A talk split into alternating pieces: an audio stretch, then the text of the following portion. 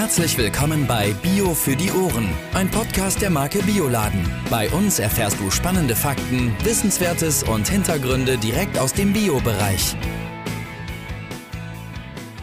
Herzlich willkommen bei Bio für die Ohren. Heute wie immer mit Judith und Jan. Hallo. Hi Judith. In der heutigen Doppelfolge Zwei Generationen, ein Ziel geht es um das große Thema Wasser. Dazu sprechen wir mit zwei Menschen, die sich aktiv für den Schutz des lebenswichtigen Elements einsetzen. Im ersten Teil sprechen wir dazu mit Jürgen Hack. Jürgen gründete 1982 gemeinsam mit Kerstin Stromberg das Unternehmen Sodasan, das ökologische Wasch- und Reinigungsmittel herstellt. Im zweiten Teil kommt dann zu unserem Gespräch Marina Schmidt dazu. Marina gründete rund 35 Jahre später mit ihrem Partner Michael Schmidt die Umweltschutzorganisation Ozeankind, die mit internationalen Bildungsprojekten und Clean-ups den Kampf gegen Plastik aufgenommen haben.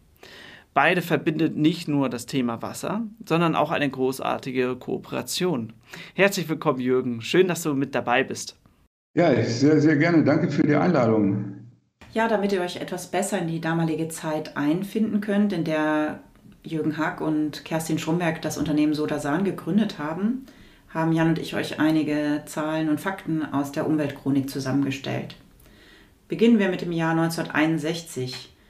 Damals hält Willy Brandt eine Rede im Ruhrgebiet und machte als erster deutscher Politiker das Thema Umweltverschmutzung zum Wahlkampfthema. Im gleichen Jahr wird der Worldwide Fund for Nature, kurz WWF, gegründet. Im Februar 1962 bricht über die deutsche Nordseeküste die schwerste Sturmflut seit über 100 Jahren herein. Bei Orkanböen mit Geschwindigkeiten bis zu 200 Kilometern pro Stunde und meterhohen Fluten werden über 60.000 Menschen südlich der Elbe obdachlos. 1968 gründet sich der Club of Rome. In den 70er Jahren führt der damalige Innenminister Hans-Dietrich Genscher das Wort Umweltschutz als Übersetzung des angloamerikanischen Begriffs Environment Protection in die deutsche Sprache ein. Ab sofort ist Umweltschutz eine staatliche Aufgabe von gleichem Rang wie die soziale Frage im letzten Jahrhundert. In der Folge wird Greenpeace gegründet und es findet die erste UN-Konferenz über die menschliche Umwelt in Stockholm statt. Gleichzeitig setzt Genscher die Gründung des Umweltbundesamtes in Berlin durch. Es kommt aber auch zu weiteren Umweltkatastrophen wie dem größten Chemieunfall in Europa in Italien, wo eine nicht bekannte Zahl von Menschen stirbt. In meiner persönlichen Erinnerung sind noch Dinge zu nennen wie der total verschmutzte Rhein, der saure Regen und damit einhergehend das Waldsterben. Schließlich am 26. April 1986 kommt es zum Reaktorunglück in Tschernobyl. Ja, Jürgen, da war einiges los. In der damaligen Zeit hast du, wie bereits gesagt, mit Kerstin Stromberg zusammen das Unternehmen Sodasan gegründet. Vielleicht kannst du uns erklären, was für dich das prägendste Ereignis in dieser Zeit für dich war.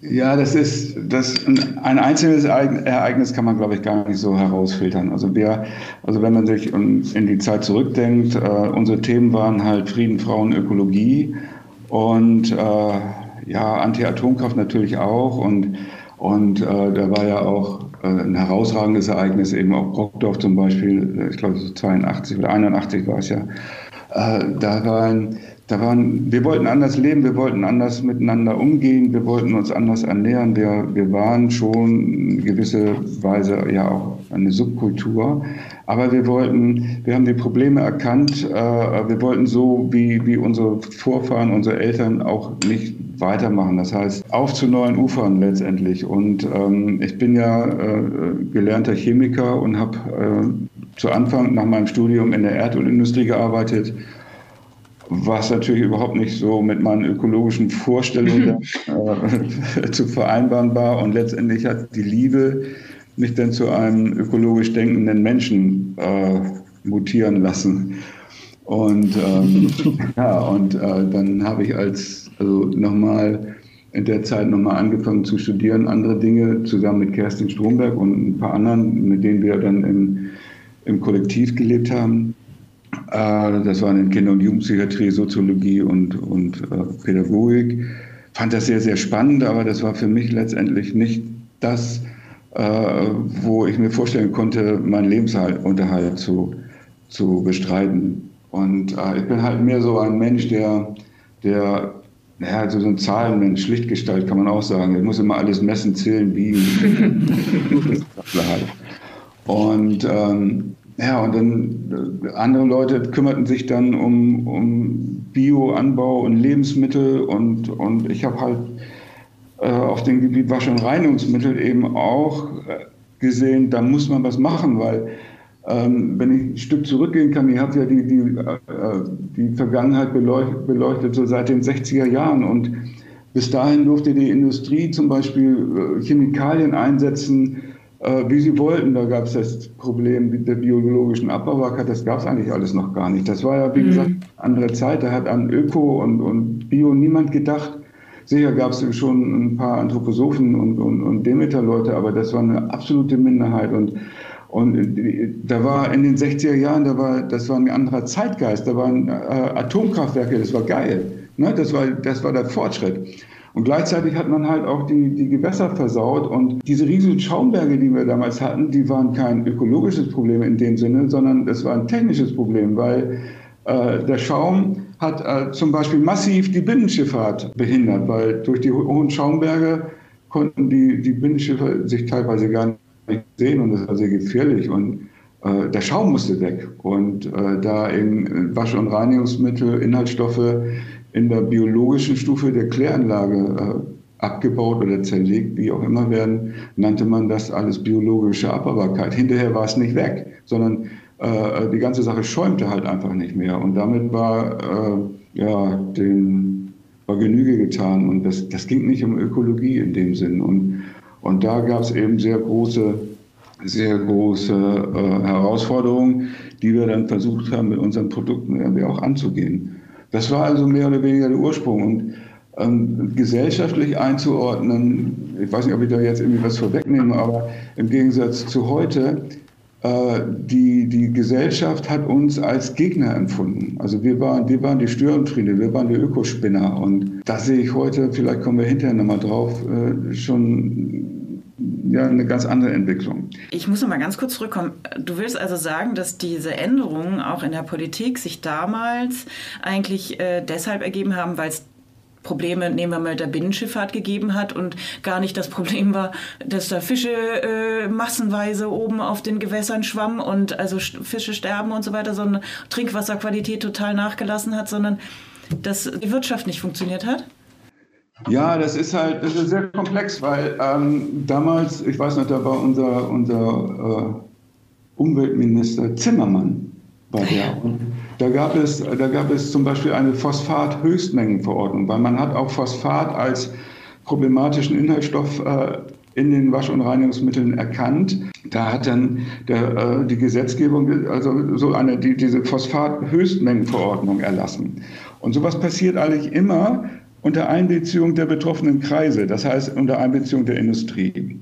So, und dann hat halt die Industrie gesagt, okay, wir können jetzt auf ein bisschen Pfad, äh, nicht auf alles, aber sagen wir auf 10 oder 20 Prozent Phosphat können wir jetzt in unseren Waschmitteln verzichten.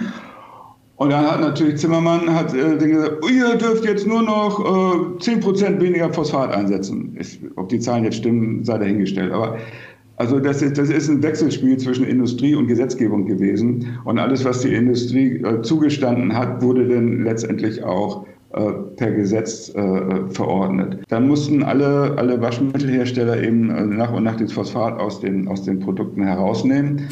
Und äh, da gab es dann erste Versuche, also ich war ja nicht der Erste, der Waschmittel gemacht hat und also Alternative oder zumindest äh, über, über Alternativen nachgedacht hat. Es gab schon mal äh, davor jemanden, der hat dann einfach aus einem konventionellen Waschmittel das Phosphat herausgelassen.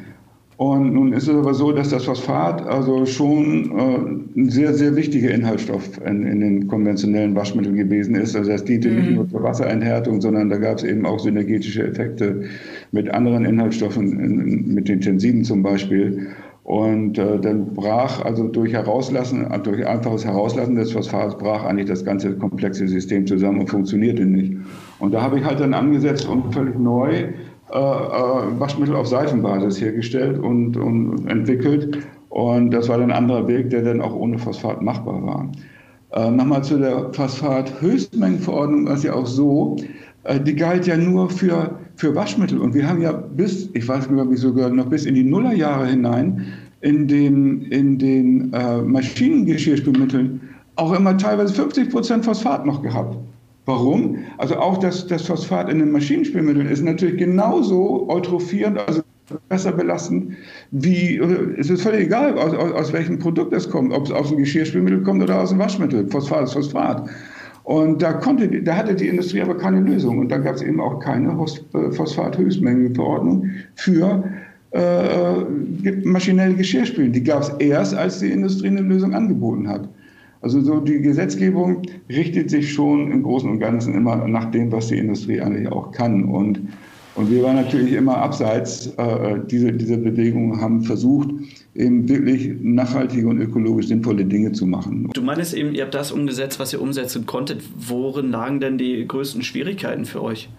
Ja, die größten Schwierigkeiten liegen dahin, dass wir mit einem sehr, sehr kleinen äh, Portfolio an Rohstoffen, nämlich alle nur solche Rohstoffe, die wir für, für ökologisch sinnvoll halten, äh, Produkte herstellen müssen, die eben den, den äh, Gewohnheiten und den, den Erwartungen der Verbraucherinnen und Verbraucher entsprechen. Und äh, wir greifen auf eine ganz große Gruppe von Inhaltsstoffen nicht zu, nämlich alle die Inhaltsstoffe, die äh, petrochemische Bestandteile enthalten, also Erdölchemie, Unsere Produkte enthalten, also keines unserer Produkte enthält irgendeinen Erdölbestandteil.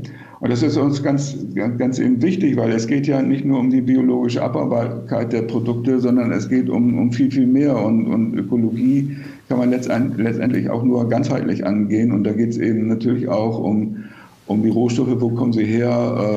Äh, es geht um CO2-Emissionen, um Klimaerwärmung, um diese ganzen Dinge. Dagegen sprechen äh, natürlich Erdölprodukte. Und wenn wir die nicht einsetzen, haben wir von vornherein also schon an, an, eine wesentlich geringere Auswahl an Rohstoffen, die uns zur Verfügung stehen, um daraus unsere Produkte zu entwickeln. Die zweite große Gruppe, die wir, die wir äh, vermeiden oder ablehnen, sind äh, äh Rohstoffe oder Inhaltsstoffe, in denen äh, gentechnische Prozesse eine Rolle spielen. Also wir, wir lehnen Gentechnik natürlich in, in unseren Produkten genauso ab wie in Lebensmitteln.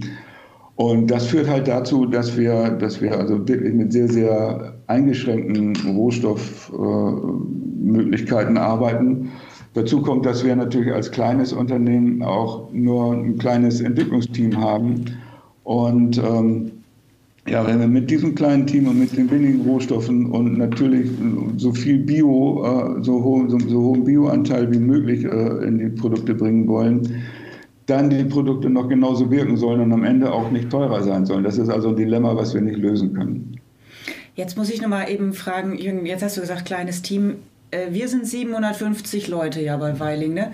Wie groß seid ihr denn? Und damit verbunden gleich die Frage, ähm, du hast jetzt schon ein bisschen so gesagt, was die konventionellen vor allen Dingen machen. Äh, viele Sachen stellt ihr auf Seifenbasis her, aber könntest du noch mal ein bisschen mehr den Unterschied dann wirklich zu euren Produkten beleuchten? Das ist ähm, ja kleines Team und die Mittel, die ihr verwendet. Ja, kleines Team, wir sind, wir sind so circa 60 Leute. Wir waren jetzt also zu spitzen Corona-Zeiten, wir haben so, ich weiß, wir sind in der dritten Welle, aber in der ersten Welle hat es uns ein bisschen aus den Angeln gehoben, da waren wir dann deutlich mehr Leute, um überhaupt äh, der, der Nachfrage äh, Herr zu werden. Corona-Zeit, das hat euch ja wahrscheinlich auch verändert, ne?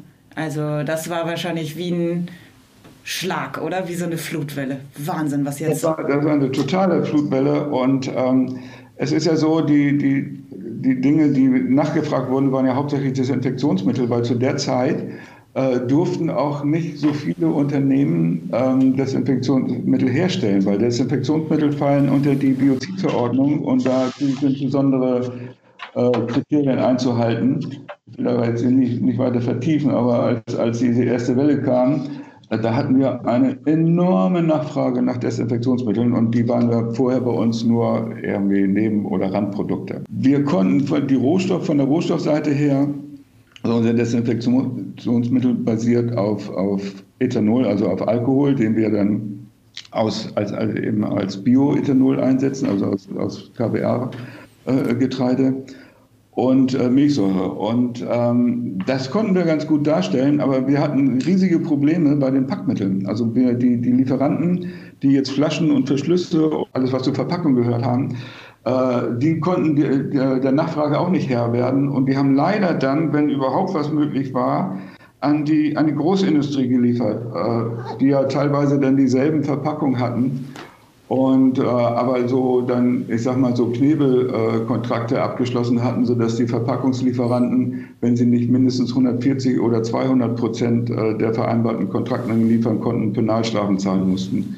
Da wir solche Verträge nicht hatten, gingen wir dann halt äh, ein Stück weit leer aus und wir sind dann tatsächlich auch in Lieferschwierigkeiten gekommen. Ja, das hat sich mittlerweile gebessert, die Situation. Ähm, ist noch nicht ganz wieder, wie es war zu Zeiten vor Corona. Wir haben nach wie vor auch immer noch ein bisschen, bisschen Probleme bei der, bei der Packmittelbeschaffung. Aber der, bei der ersten Welle war es halt wirklich schlimm und da konnten wir monatelang äh, bestimmte Dinge gar nicht liefern. Du hattest gerade gesagt KBA, äh, das muss ich mal eben für unsere Zuhörenden äh, kurz aufklären. KBA ist kontrolliert biologischer Anbau. Also wenn ihr hinten auf Produkten KBA seht, dann ist das dafür ein Zeichen, dass es aus kontrolliert biologischem Anbau entsteht, diese Sachen. Und jetzt komme ich nämlich nochmal zur zweiten Frage, Jürgen. Du hast eben so schön aufgeführt, ähm, was der Unterschied zur konventionellen macht und was, was dort drin ist in den Wasch- und Reinigungsmitteln. Kannst du noch mal ein bisschen mehr beleuchten, was bei euch drin ist? Das, das brauche ich auch drei mehr Sätze als, als eben. das ist eine ganz knappe Antwort. Ähm, es geht ja nicht nur um die biologische Abbaubarkeit. Früher haben uns die, die Leute, die sich äh, Gedanken gemacht haben über Ökologie und dann auch bei den Wasch- und Reinigungsmitteln was anderes machen wollten, als eben die, die konventionellen Produkte zu benutzen, die haben sich gefragt, ja, ist es biologisch abbaubar? Obwohl sie gar nicht im, im Einzelnen wussten, was, was, was das eigentlich bedeutet, dieser Begriff biologische Abbaubarkeit wie ich vorhin schon sagte, der resultiert aus den 60er Jahren, wo der Schaum eigentlich weg musste. Und äh, zu Anfang galt ein, ein, ein, Inhaltsstoff abgebaut, wenn er nicht mehr geschäumt hat. Mittlerweile ist auch die Gesetzgebung da weiter fortgeschritten. Heute hat man dann teilweise mehr den Aspekt auf Verpackung. Heute geht es um Plastik und, und Plastik vermeiden und und, aber es gibt noch sehr viel mehr Aspekte. Natürlich fang, fängt alles an mit den Rohstoffen. Die biologische Abbaubarkeit ist der letzte, der allerletzte äh, Schritt in der, in der Produktbiografie eines Waschmittels. Alles fängt an aber mit den Rohstoffen. Und da müssen wir zuerst mal aussuchen, unterscheiden, es ist Erdöl. Erdöl kann nie Erdöl kann nie in, in, äh, in Kreislaufprozesse einge, äh, eingegliedert werden, weil wenn, immer wenn ich Erdölrohstoffe oder Erdöl enthaltene Rohstoffe einsetze, äh, befeuere ich lineare Prozesse, also Prozesse, die nur in eine Richtung gehen. Sie gehen, sie kommen aus der Erde und gehen in die Atmosphäre und reichern CO2 in der Atmosphäre an. Dadurch erwärmen wir das Klima. Und dieses CO2, was wir in die Atmosphäre äh, bringen, das kriegen wir nie wieder zurück. Also das ist eine, das ist ein, eine Einbahnstraße und, und das dürfen wir einfach nicht machen. Und wir müssen, wir müssen unbedingt äh, äh erneuerbare Rohstoffe, mineralische oder nachwachsende Rohstoffe einsetzen und müssen auf diese, auf diese, auf diese Erdölrohstoffe verzichten. Das ist ganz, das hängt bei uns über allem. Und äh, der nächste Schritt ist ja dann, wenn wir überlegen, wir nehmen nachwachsende Rohstoffe, ja, dann müssen wir halt versuchen, soweit zur Verfügung, soweit diese zur Verfügung stehen, und zum großen Teil ist es so, äh, diese dann aus kontrolliert biologischen Anbau zu nehmen, weil der kontrolliert biologische Anbau ist der einzige, die einzige Form der Landwirtschaft, die nachhaltig ist und die auch Zukunftsperspektiven äh, hat. Die konventionelle industrielle Landwirtschaft arbeite ja auch wieder mit Erdöl, mit Pestiziden, mit, mit, mit äh, synthetischen Düngemitteln, die alle aus der Erdölchemie, aus der Erdölchemie stammen. Das müssen wir vermeiden. Und deswegen haben wir uns auch engagiert, zum Beispiel für äh, die enkeltaugliche Landwirtschaft. Wir sind als, soweit ich weiß, als einziger Non-Food-Hersteller auch äh, im Bündnis, also Mitglied im Bündnis der für, für eine enkeltaugliche Landwirtschaft. Das alles spielt eine Rolle und das, ist, das unterscheidet uns natürlich massiv von, von großindustriellen Produkten. Dazu kommt eben, dass wir auch keine, keine gentechnischen äh, äh Rohstoffe oder gentechnisch manipulierte äh, Rohstoffe einsetzen. Äh, insbesondere sind das Enzyme. Äh, Enzyme, die ja in, in, allen Lebewesen eben chemische Reaktionen steuern, kann man auch in Wasch- und Reinigungsmittel einsetzen. Die allerersten, die man eingesetzt hatte, waren zum Beispiel Proteasen, also eiweißspaltende Enzyme, mit denen ist es dann leichter, äh, eiweißhaltige Anschmutzung auszuwaschen. Oder man gibt Liebhasen, Amylasen, je nachdem, für, für, also auf welche Verschmutzung die angreifen, werden sie halt eingesetzt. Und da die aber äh, bis auf wenige Ausnahmen, wir haben jetzt wohl welche herausgefunden, die nicht äh, aus gentechnischen Prozessen stammen, mit denen wollen wir jetzt mal in Anführungsstrichen, sage ich mal, üben und, und uh, Produkte entwickeln. Aber alles, was bisher auf dem Markt ist, soweit es uns bekannt ist, ist äh, mit Gentechnik verbunden und deshalb setzen wir halt bisher keine Enzyme ein. Das sind die ganz, ganz großen Unterschiede zu konventionellen äh, Herstellern. Auch in den großen Unternehmen sind natürlich, sitzen ja nicht alles nur Dummköpfe und Leute, die die Welt irgendwie schlechter machen wollen, weil sie problematische Inhaltsstoffe nehmen. Aber das, das Problem ist, dass nur wenig, wenig Unternehmen, und wir sind nicht die einzigen, also wir sind ja in, auch im Naturkursfachhandel nicht alleine, da gibt es auch andere, andere Unternehmen, die gute Dinge machen. Aber das, das Problem ist, fängt immer da an, wo ich nicht Ökologie unter ganzheitlichen Aspekten äh, betrachte. Im Moment ist Verpackung das ganz große Ding und man, alle Leute wollen, wollen äh, Plastik einsparen und kein Wasser transportieren und da gibt es dann Pillen, die man auflösen soll. Und, aber da fehlt dann immer wieder äh, dieser Aspekt Rohstoffe. Also denn ich sehe ja in, in solchen in solchen äh, Plastik einsparen, in neuen Produkten, denn vielfach wieder Erdölchemie. Und das kann es nicht sein. Ich kann mir, ich kann mir nicht äh, Plastik oder, oder Verpackung einsparen und mir auf der anderen Seite dann Erdöl einhalten. Deswegen ist es wirklich ganz, ganz wichtig, dass wir, dass wir Ökologie nur ganzheitlich äh, angehen können und nicht nur einzelne Aspekte raus, rausnehmen. Dann kommen wir zu keiner nachhaltigen Lösung. Dann kommen wir doch mal ähm, zu dem Projekt, das wir jetzt vorstellen möchten. Du hast jetzt ein bisschen erzählt, wie es, ähm, wie es damals war, wie eure Entwicklung war und was äh, für Schwierigkeiten ihr auf eurem Weg hattet.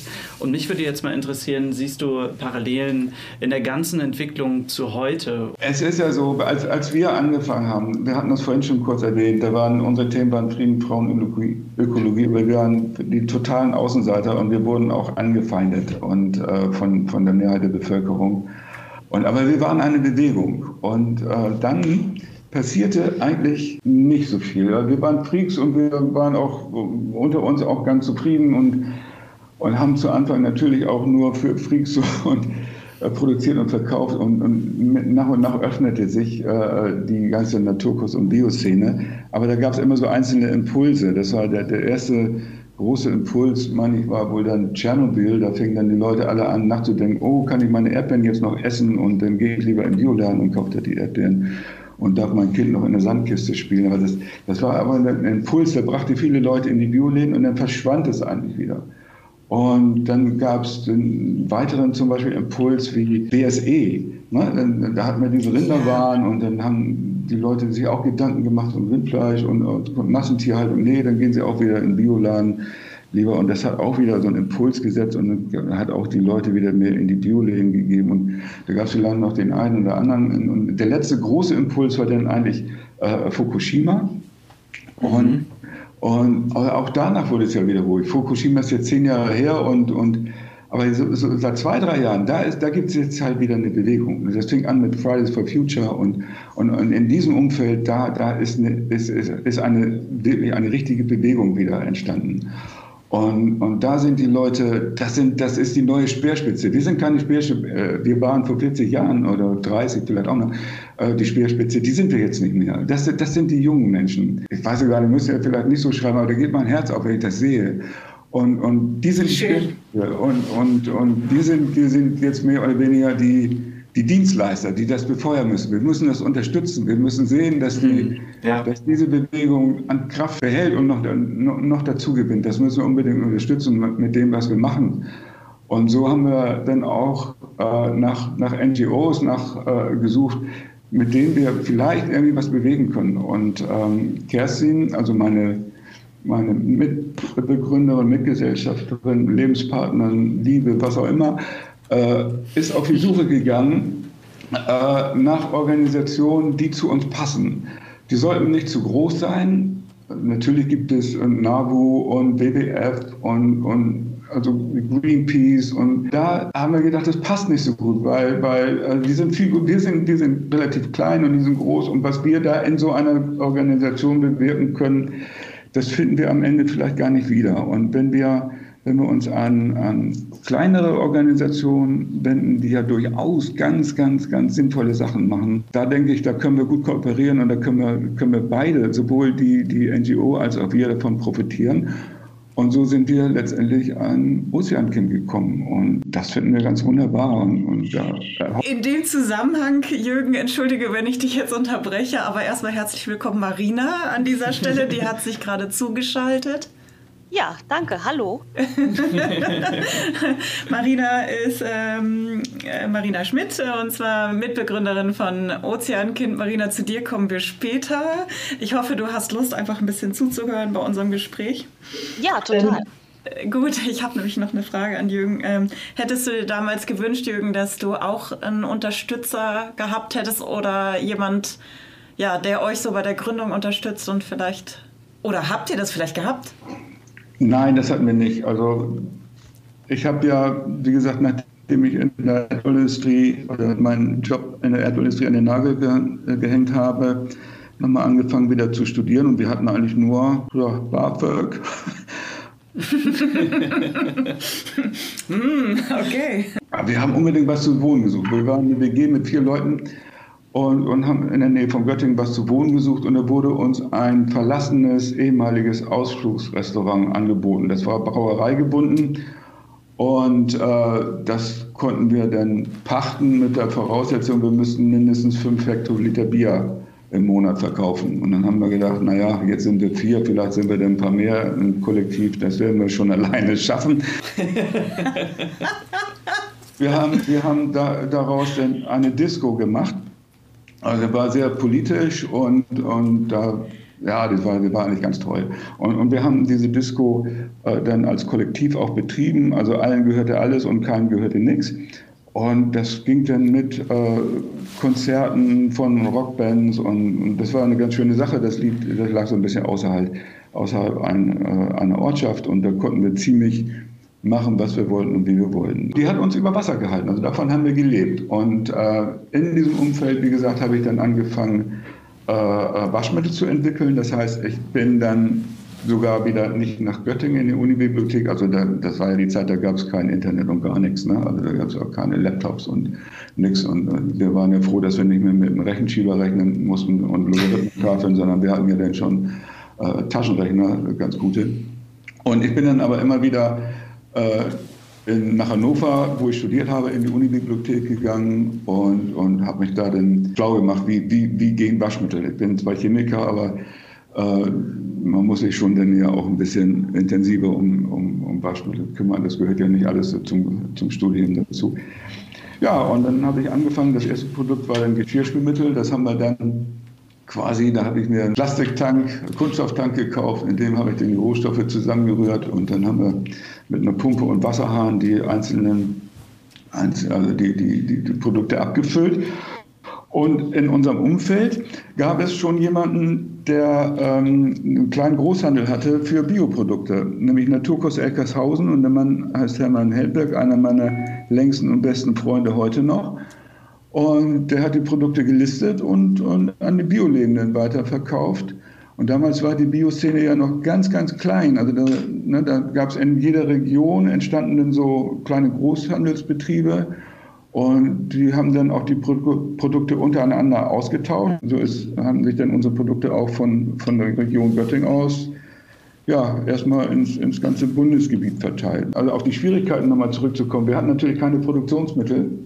Äh, wir haben mit, mit einer Pumpe und einem Betonmischer angefangen. Und mittlerweile hat sich das natürlich schon auch geändert. Mittlerweile sind wir auch ein äh, einigermaßen automatisierter Betrieb mit, mit Robotern und, und, und äh, viel Technik. Aber das hatten wir zu Anfang natürlich alles nicht. Und wir hatten auch ja Schwierigkeit, äh, entsprechende Rohstoffe zu bekommen. Als kleiner Unternehmer äh, oder als kleines Unternehmen waren natürlich auch die kleinen Mengen an Rohstoffen, die wir, die wir beziehen konnten, auch enorm teuer und und an, an Bio-Rohstoffen gab es eigentlich auch noch nicht so viel. Also das, war, das waren so die ursprünglichen Schwierigkeiten, mit denen wir zu kämpfen hatten. Die sind jetzt Geschichte. Wir sind, äh, wie gesagt, technisch gut aufgestellt. Der Betrieb ist recht gesund. Ähm, weil wir immer die, die, die Gewinne, die wir äh, erzielt haben oder die, die Erträge immer auch in dem Unternehmen gelassen haben, weil wir, weil wir waren eigentlich nie finan also monetär angetrieben. Es, Geld, äh, wir sind nie dem Geld hinterhergelaufen und trotzdem wenn man mal bei Bundesanzeiger guckt, dann sieht unsere Bilanz ganz gut aus und alles, was was im Betrieb an Maschinen und Anlagen dasteht, das ist auch alles bezahlt. Also wir haben keine Kredite bei den Banken für solche Sachen. Das macht die Arbeitsplätze natürlich auch sehr sicher und, und das wissen auch unsere Mitarbeiterinnen und Mitarbeiter auch, glaube ich, zu schätzen. Du hattest ja auch ähm, eben gesagt, dass ihr ja nun auch Zeit und, und Mittel habt, dann natürlich auch noch andere zu unterstützen. Und so unterstützt ihr äh, Ozeankind. Wir haben äh, jetzt äh, drei Produkte zunächst mal rausgesucht, äh, die wir, die wir äh, mit einem Spendenanteil versehen haben. Das ist einmal eine, eine flüssige Seife und eine feste Seife und ein Raumduft. Und die Spendenbeiträge sind dann 30 Cent, 50 Cent oder sogar 1 Euro pro Stück. Und diese Produkte verkaufen wir denn in einem, in einem extra erstellten Display und die Produkte kosten dann am Ende auch nicht mehr, als sie so äh, kosten würden für den, für, den, äh, für den Handel und auch für die Endverbraucherinnen und Endverbraucher. Ja, für so ein Display, das mit den, mit den äh, Produkten bestückt ist, wie ich sie eben gerade genannt habe, gehen dann 10,40 Euro, wenn es abverkauft ist, an die NGO, an die lieben, netten Leute von Ozean kennt, weil die damit ganz, ganz tolle Sachen machen. Jetzt heißt ja das Pro Projekt bzw. das Produkt One Ocean, ne? Ja. Und ihr habt erst, ihr habt ja erst das Produkt entwickelt und habt dann eine Organisation gesucht oder wie ist das gelaufen? Das ist relativ schnell erzählt, weil Waschen hat natürlich immer was mit Wasser zu tun und ich sage mal, wir also in gewisser Weise als Küstenbewohner, wir wohnen ja relativ nah an der Nordsee, spielt für uns Wasser ja auch immer eine Rolle und wir haben in der Vergangenheit, und das machen wir auch noch zum Beispiel, die Seehundaufzuchtstation in Norddeich unterstützt. Das, das Meer und das Wasser, das, das liegt uns schon sehr nah und so sind wir dann letztendlich auf Ozeankind gekommen. Äh, bei der Aktion sind ja zunächst einmal und äh, wir, klar, wir haben sie momentan zeitlich begrenzt, aber das heißt ja nicht, dass sie für ein, ein für alle Male dann eingestampft werden. Möglicherweise weiten wir sie aus auf andere Produkte oder mit, wir, wir sind ja ganz am Anfang erst. Also wir wissen ja gar nicht, wie es läuft und wie wir es, wie kommuniziert kriegen. Hoffen natürlich, dass das ein Riesenerfolg wird. Alle Verpackungen, die wir anbieten, sind immer auch in anderen Größen erhältlich, sodass man die Kleingebinde nachfüllen kann. Und so spart man dann schon auch eine Menge Plastik ein. Ganz vermeiden werden wir es halt auch nicht können. Kommen wir mal zu der Flüssigseife. Die ist ja äh, natürlich aus biozertifizierter Pflanzenseife. Ne? Also das nochmal ganz wichtig zu nennen. Ne? Und außerdem in einem schonenden Siedeverfahren mit Bio-Olivenöl hergestellt, habe ich jetzt hier gerade noch stehen. Davon zum Beispiel gehen eben 30 Cent an ähm, Ozeankind. Und äh, damit würde ich mal sagen, hallo und herzlich willkommen bei uns bei Bio für die Ohren. Marina Schmidt nochmal. Wir kommen jetzt zum Ende des ersten Teils von Zwei Generationen ein Ziel. Wir haben mit Jürgen Hack über viele wichtige Themen gesprochen und viele Entwicklungen näher beleuchtet und wollen im zweiten Teil die Umweltschutzorganisation Ozeankind vorstellen und mit Marina Schmidt über deren Tätigkeiten sprechen also schaltet auch im Teil 2 wieder ein. Wir freuen uns. Bis dahin. Du hast noch Fragen oder Anmerkungen? Dann schreib uns an podcast.bioladen.de. Bio für die Ohren wurde dir präsentiert von Bioladen, eine Marke des Bio-Großhandels Weiling. Biopionier seit 1975. Dir hat gefallen, was du gehört hast? Dann sei bei unserer nächsten Folge Bio für die Ohren wieder dabei. Infos zum Podcast findest du auf bioladen.de.